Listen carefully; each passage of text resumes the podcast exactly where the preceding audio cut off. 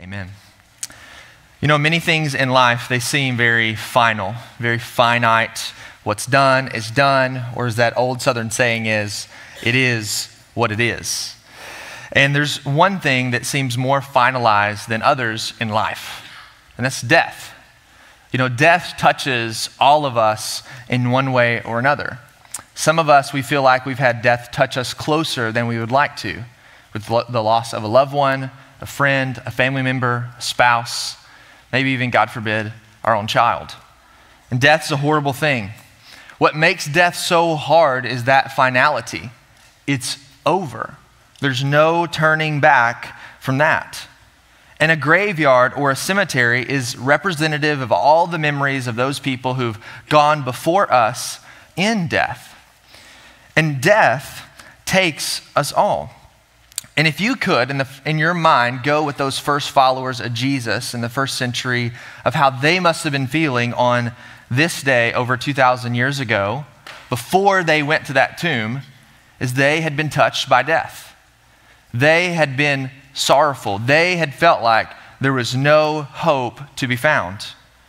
Their Lord, their master, their teacher, their friend, their confidant, the one that they had given up all things to follow after dead, gone.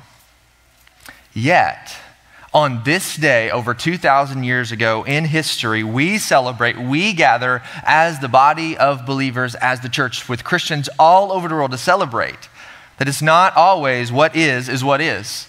It's not over. That this day in history, death did not have the final say, that he got back up that Jesus is, sits in a different category than all others in history. And you're like, well, what do you mean by that? Because he's the only one to resurrect, to get back up, never to lay back down again. But you say, well, Jesus, didn't he heal people back from the dead? Like as a church, we've been walking through the Gospel of John and we looked at Lazarus multiple weeks in his story in John chapter 11, where Jesus raised him back from the dead when he'd been gone for four days. Well, he was dead, and Jesus raised him from the dead. Well, that's simply a resuscitation because Lazarus would die again. And all others that Jesus brought back from the dead would die again. All other religious, religious leaders in history, they would all die. What separates Jesus, what makes Jesus different, is he got back up never to go down again. He resurrected. And on that day in history, when we are have it recorded like John presents it in John chapter 20, if you have a copy of God's word or you feel like you can be trusted with your phone, we're going to be in John chapter 20 verses. Yeah, you're laughing. You're like, oh, yep, that's had to throw that in there. We're going to be in the first 18 verses this morning. And John celebrates the power of Jesus that he has like no other to conquer death and hell. We celebrate this day, and he records it going about like this. Verse 1 of John chapter 20. Now, on the first day of the week, Mary Magdalene came to the tomb early while it was still dark and saw that the stone had been taken away from the tomb. We're going to stop right there. The first question we have to ask is if you're curious about the scriptures is who is this Mary Magdalene? Like who is she? What's her story? Why is it important that John includes that, that she is the one who is going to the tomb, that there's others with her, but John likes to highlight her. Well, Mary is her name. Magdala is the town that she's from. So we have her name in scriptures as Mary Magdalene. And she's from a fishing town off the Sea of Galilee called Magdala. And this is her name, this is where she's from, but that doesn't tell us much about who she is. Like, what's her story? Like, if you were having a cup of coffee or eating breakfast with Mary, you would want to know some more. Like, tell me where you're from. What was your life like? And we don't get that here. But we do get a window into what her life was like before she met Jesus in the Gospel of Luke. I'm just want to take you to two simple verses in Luke 8, verses 1 and 2, to get you a window into her story. Verse 1 of Luke 8 says this Proclaiming and bringing the good news of the kingdom of God, and the 12 were with him. That's him is Jesus. And also some women who had been healed of evil spirits and infirmities. Mary, called Magdalene, from whom seven demons had gone out. So we have two words that we need to zero in on, or two phrases rather evil spirits. That's demons or enemies of God. From the enemy, not of God. Not good things to have seven demons in you, if you didn't know that. And infirmities. That's simply physical sickness. So to say that Mary's story starts off pretty ugly is the understatement of the day. Seven demons. Seven demons. Y'all, y'all got a few kids, but she had seven demons in, your, in her body. And what would that mean for her to have physical sickness and seven demons in her culture? Mary was suffering in this culture both physically and psychologically, most likely. That her problem was not just an issue that they dealt with and kind of hid her away in her room, but this mostly like was a death sentence because if you were suffering both physically and psychologically from all these, you were ostracized from your family, your community, your friends, and you were left to die a miserable death all alone. That everyone in her life most likely had abandoned her, had left her to die a miserable death all by herself. And most likely, the worst part in this context for Mary, the worst thing was is that everyone, yeah, they gave up on her. But most likely, if you're in her shoes and felt all abandoned, all alone, like your life isn't worth living, most likely Mary had lost all hope in herself. And we've all been in a similar situation at some point in our life, like we have no hope. What are we going to do? Until Mary met Jesus and he healed her. Genuine healing because Luke tells us that he cast those demons out. So in Mary's life, she had not only experienced his power from afar, but it had touched her close. She had experienced personally the power that Jesus had to overcome demons, sickness, and make her have a family when she didn't have a family, to give her hope when all hope had seemed lost, to give her a purpose when she felt like she had none. Mary had experienced hope from Jesus like nobody else was able to give her in her life and bring a real tangible solution in her life. So, for her and all the other followers of Jesus in this moment, it felt like the worst moment of all because the one who had brought her hope is dead. The one who had brought her redemption, rescue, is gone. So she goes to, to grieve at the tomb, and, and rightly so. But John tells us that Mary also had Peter and John with her on the way. And, and he records the story like this John 2, I'm going to stop at verse 10 this, for, this time. So follow along in the narrative like this. It says, So she saw the tomb, had, the stone had been taken away. That's verse 1. So, verse 2. So she ran and went to Simon Peter and the other disciple, the one whom Jesus loved, and said to them, they have taken away the Lord out of the tomb, and we do not know where they have laid him. So Peter went out with the other disciple, and they were going towards the tomb. Both of them were running together, and the other disciple outran Peter and reached the tomb first. And stooping in to look in, he saw the linen cloths lying there, but he did not go in. Then Simon Peter came following him and went into the tomb. He saw the linen cloths lying there and the face cloths which had been on Jesus' head, not lying with the linen cloths, but folded up and placed by itself. Then the other disciple, whom had reached the tomb first, also went in. And he saw and believed. For as yet they did not understand the scripture that he must rise from the dead. Then the disciples went back to their homes.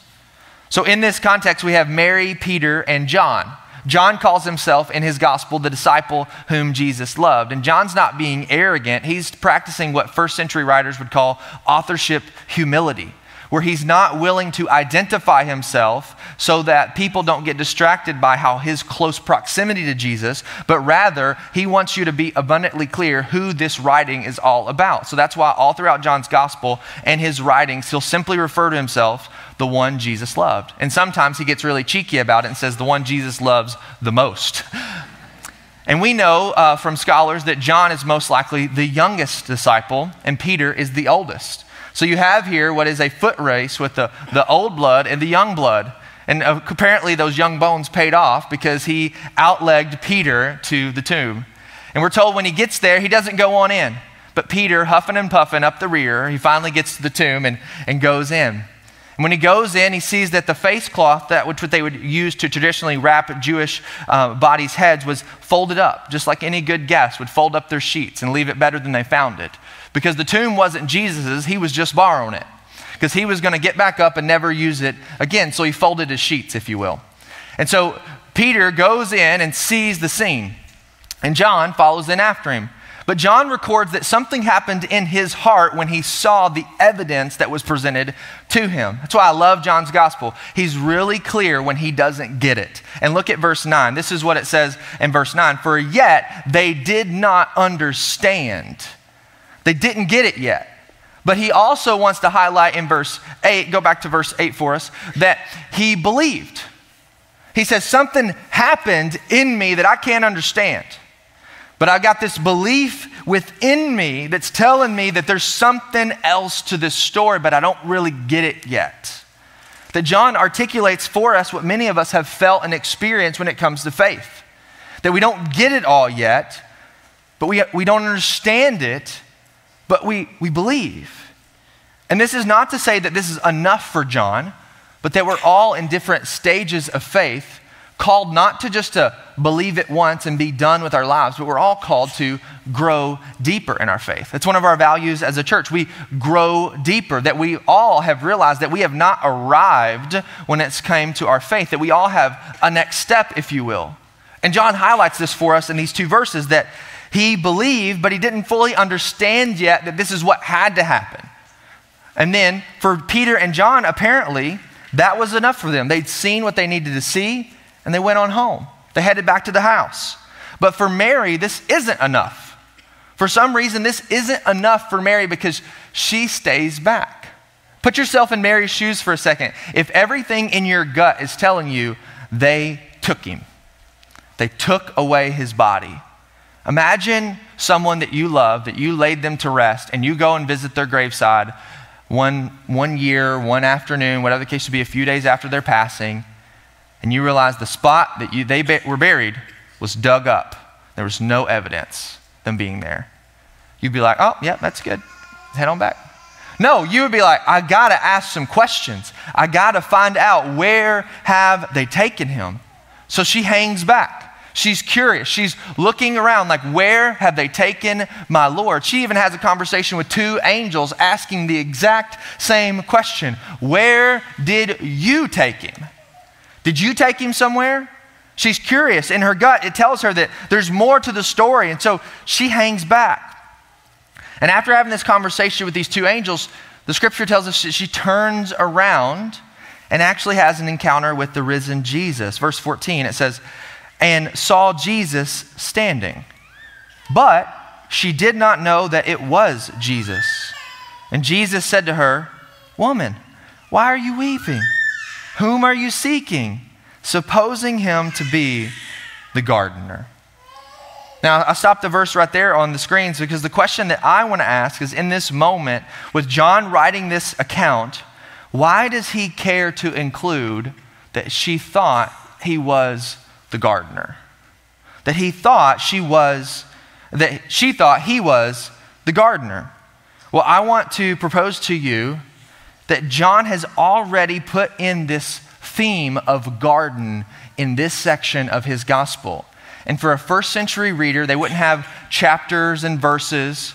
The only way to draw your attention to something by was, was using what they call repetition, just over and over again, dripping this theme in. And I want to show you.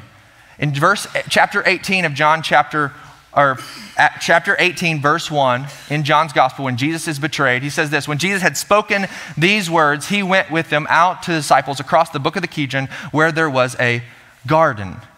He highlights this garden, and the next time he uses it is in chapter 19. After Jesus has been crucified, he, he highlights the location of the crucifixion. He says, Now, in the place where he was crucified, there was a garden and in the garden a new tomb in which no one had been lain yet.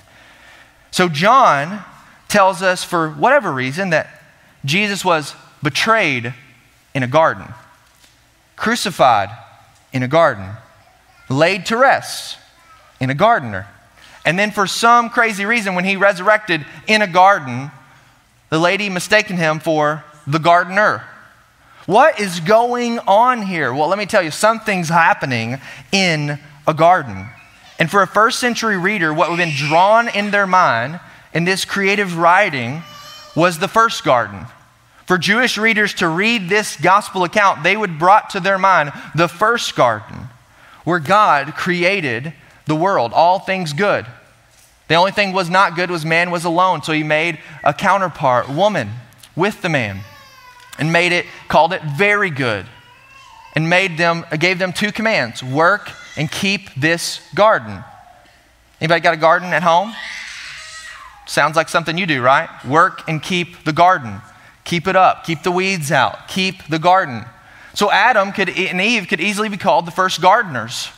They're called to work and to keep the garden. They're told one thing they can't do don't eat from one specific tree. It's God's command. But any other tree, you can have your free range as you're gardening well. There's all this abundance for you to enjoy. But one thing you're not supposed to do. And the one thing they were called not to do, Adam and Eve did do, and that ushered in sin, and they were cast out of the garden. So, because of Adam's sin, death are linked. Sin and death are linked. Because of the sin of Adam, sin and death are now tethered together in this way. Adam ushers in sin and death, and God made a promise to the evil one in Genesis chapter 3. God made a very specific promise. That same evil one who held power over Mary is given this promise by God the Father when he's speaking in the garden. Genesis 3:15 says this, "And I, that's God speaking, will put enmity, or that word also means strife, conflict between you, and that you is the evil one, you and the woman, between your offspring and hers. Notice this is plural language here, that there will be this conflict between those who are God's and those who are the enemies. There's this issue, there's this conflict.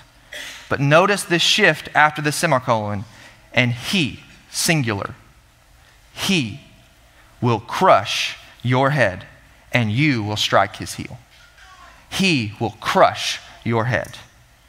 So the fact is, in this language and using the language of another New Testament writer, Paul, Jesus is our better Adam, doing what that first Adam could not do and did not do, which was follow God's law perfectly, live the life that he was called to live, and die the death in his place. So you could say this that that first Easter, that the cross struck Jesus the language of Genesis, bruised his heel. But the empty tomb crushed Satan. The empty tomb crushed Satan, and now the power that Jesus holds is over the enemy to defeat both sin, death, and hell. And Paul writes it like this in 1 Corinthians 15 22 For as in Adam all die, so also in Christ shall all be made alive. That all who turn in repentance and faith be made alive because of what that new Adam, that better gardener, did on our behalf. That Adam, if we're either in Adam or in Christ, the New Testament says. That's our options in Adam or in Christ. And if we're in Adam, sin and death still reign over us. But if we're in Christ, it's where forgiveness and life live. And what that means is that Christ, if you have turned to Him in repentance and faith, He not only rescues you for eternity, but there is a genuine life now that He invites us into. That there's this power that the resurrection has, not just for one day, but for today. That He can rescue from areas of our lives that are falling apart. He can restore things that were once broken because of sin and death. Like your marriage that's fallen apart, your future that you can't get or see, pain that you can't get over, an addiction you can't seem to break. In the same way that you've been doing the same things over again, searching for healing in new places, the question that the angel asked Mary Whom are you looking for? What are you looking for? What are you looking for? What is the solution that you're looking for in your life? Where do I look for healing, hope, comfort in my life? Because where Mary found herself on that day was at the tomb along with those disciples. They were looking for their Lord. They went there grieving, but Mary goes back hopeful because she encounters a risen Jesus that has the power not only to save us for one day, but for today. To offer us new life, new hope, new healing right now. And I know what you're thinking. This sounds way too good to be true. That, yeah, I get that, hey, I can be have fire insurance so I don't go to hell. I can go to heaven. That's good. That's a good path. But talking about right now resurrection. What does that mean? Well, there's three things that I want to highlight as we begin to wind down. Three things that the power of the resurrection can have in our lives today. That sin's power is now broken, we're saved to new life now, and we're saved for forever. Let's break these down together. The first one sin's power is now broken.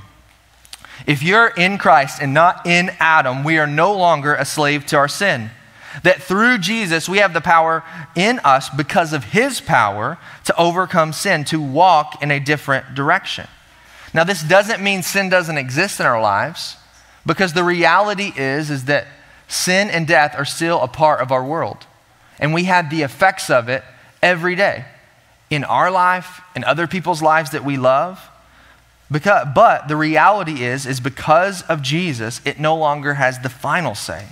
It no longer rules and governs over our lives. That we're called to live differently. But the problem is, is many of us, if you're a follower of Jesus, don't exercise that. That we have been taught this I'm good and I've got my ticket punched for heaven and I continue in my life forever. But Christ calls us to live differently, not in sin's power, but in a very different way of living. It's like this. Most of us probably have all went through high school. Imagine you played varsity football or you were a varsity cheerleader or something like that. You graduated, you're in college. First game, freshman year of college, you go back to high school. Go back in the locker room, put the jersey on. You suit up. You ready to go? Put me in, coach. That's probably how you feel. But people would look at you and say, What in the world are you doing here? You don't belong here anymore. Same is true if we are no longer in Adam but are now in Christ. There are things that used to be a part of our lives and used to govern our lives that no longer belong there, no longer belong reigning over us, ruling over us, or even being a part of our lives. And I'm not talking about legalism, I'm not talking about the do's and don'ts, the checklist. I'm talking about the root of our lives being plunged into Christ, and He is the one who governs our lives. I'm not talking about moralism. I'm talking about a grace filled life. I'm talking about forgiveness. I'm talking about freedom that we are supposed to experience in Christ and learn how to live that way. It's a learning to live that way. It's not a flip of a light switch. It's a process of being governed by the Holy Spirit to live as those called children of God. And if you've experienced that in your life, it's a process, it's not an arrival destination. And the problem is, is we've been sold this bill of goods of just a punch your ticket and you're good for one day. But the reality is the invitation for Jesus and his followers is to get that, follow him. Not simply just believe and be good for one day, but follow him. That's why when we read this phrase that sin's power is now broken, you're like, yeah, but do you know what is my life is like right now? Yeah, I get it. But the reality is, is that sin's power is broken and no longer has the final say. And we have to learn to get those things out of our lives, out of even our bodies and our rhythms, and learn a new way to follow Jesus. That's why the early followers of Jesus were just called followers of the way. It was a way they lived their lives. And that's the invitation because number two, we're saved to new life now. We're saved to live in this way that Christ can change your here and now. He came to give us life and life to the full, as he says in John 10 10. Many of us, we don't experience that and we're like, oh, one day it's going to be good. But his early followers had hope that day. That Mary's life was changed forever, that John had something inside of him that was different. He couldn't explain it, but he experienced it. And he spent the rest of his life growing into it. That John, at the ripe age of 90, writes the book of Revelation and explains his vision of Jesus and what it was like to be by his side constantly. And you're like, yeah, but how does, how does Jesus do that? Like, I don't understand that. I think that's part of the point. But think of a garden. If you're a gardener and you have these beautiful flowers, when the seasons change and you want new life in that garden, do you just start watering all that dead grass? No, you've got to get the old out and the new in. And that's what the Spirit's work in our life is like. He gets the old out. He get, he's got to get those dead things out of our life that no longer belong in this garden and put new life in. That's why the Old Testament prophets, Ezekiel and Jeremiah, talk about Christ taking, doing heart surgery on us, getting the heart of stone out and the heart of flesh put in. That it's new life, it's, it's transplant, it's not just uh, patch up work. That Christ's resurrection didn't just save us from hell, but to something better, here and now. That we're not only saved from sin and death, but to new life and a new way of living. And Mary had experienced that power in her life. John 20, the last encounter with her, verse 16 through 18, it says this that Jesus said to her, Mary. You see, she, she still didn't understand who he was or what was happening. She's still thinking, oh, he's the gardener. But he said her name. And there's people in your life right now that if they say your name in a certain way, you know exactly who it is. And for Mary, when he said those words, she perked up. She turned around. She's like, oh my gosh, that's Jesus. And she exclaimed this Aramaic phrase, Rabboni, which means teacher. And Jesus said to her, Don't cling to me, do not cling to me, for I have not yet ascended to the Father. But go to the brothers and say to them, I am ascending, ascending to my Father and your Father, to my God and your God. And Mary Magdalene went, announced to the disciples, I have seen the Lord. And this and that he had said these things to her. So, Mary, who had been left by everyone in her life, now had hope that came from Jesus, not just that one encounter, but now he got back up and everything has now changed. And she was the one that Jesus revealed himself to her first. And, and those early followers, that she was just one who was redeemed, but now she was the one who was sent. That she was now commissioned to be the life bringer to, to those early followers of Jesus. That the one who had been sent by God the Father, Jesus, is now sending her. That the sent one has now been the sending one. That Jesus is sending Mary. They're sent. All the disciples, they're sent because their life has been changed. And it gets better because it's not just this life here, but it's also life forever. Number three, the power of the resurrection is we are saved for forever. Better than just life that can get better on this earth, but life forever. That the reality is that sin and death have a very real part of our lives and our bodies today and every day. Sin affects every relationship we have. We do things we don't want to do that we wish we could kick, and it affects our relationship with God. We circle back around, but that's what grace is about. It affects our relationships with others, it affects our world that's decaying, it affects our bodies as they break down. But the hope of Jesus is that He comes to renew and restore all things, to make them new. And he will. He makes that promise. He promised that he would come once, and he did it, and he promised he's coming again. That we have hope. Genuine hope. A new message that no other religion on the planet or have ever existed has. That we don't have just a religion, we have a relationship with the one who did what he said. That our God is a promise maker and a promise keeper. He did what he said he came to do, and he said, I'm coming back we have hope. No matter how much devastation and heartache seem to be a part of your story right now, you can have hope. And we're going to respond to that. We're getting ready to sing a few more songs and reflect on the fact that we do have hope. But we realize, as the size of this room, the chances are that some of you may not have hope.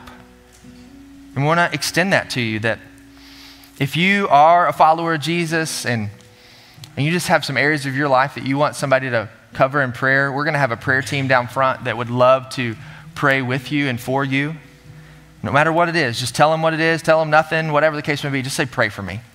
And they would love the opportunity to pray for you.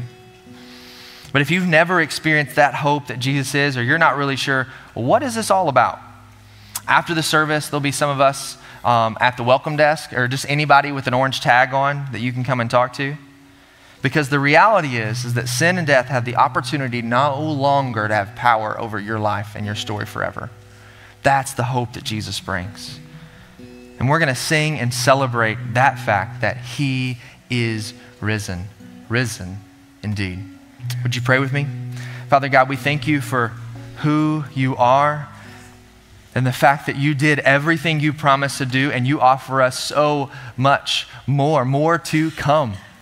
That you offer us life to the full right now, not only just in eternity's sake, but also in forever's sake.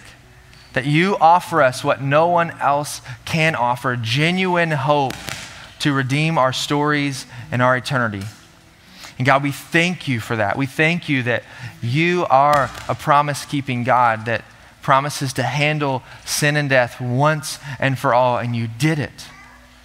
And in the meantime, in the in between, we look to follow you, to grow deeper in our faith, to pursue you with everything we are. And Holy Spirit, right now, we pray over those in this room who are wrestling with that belief, like John in the early of our passage of I feel it, I'm experiencing it, but I can't explain it. God, would you, with the power of your Holy Spirit, give clarity because you are the God of clarity.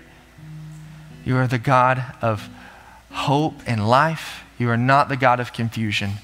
God, so if anyone is confused in this room, I pray that they would have the boldness to seek prayer and pursue after you and that you would more clearly reveal yourself to them. God, that you would have your will and your way in this moment, and that only you can get the honor and the credit. In Jesus' name, amen. Would you stand and uh, sing with us?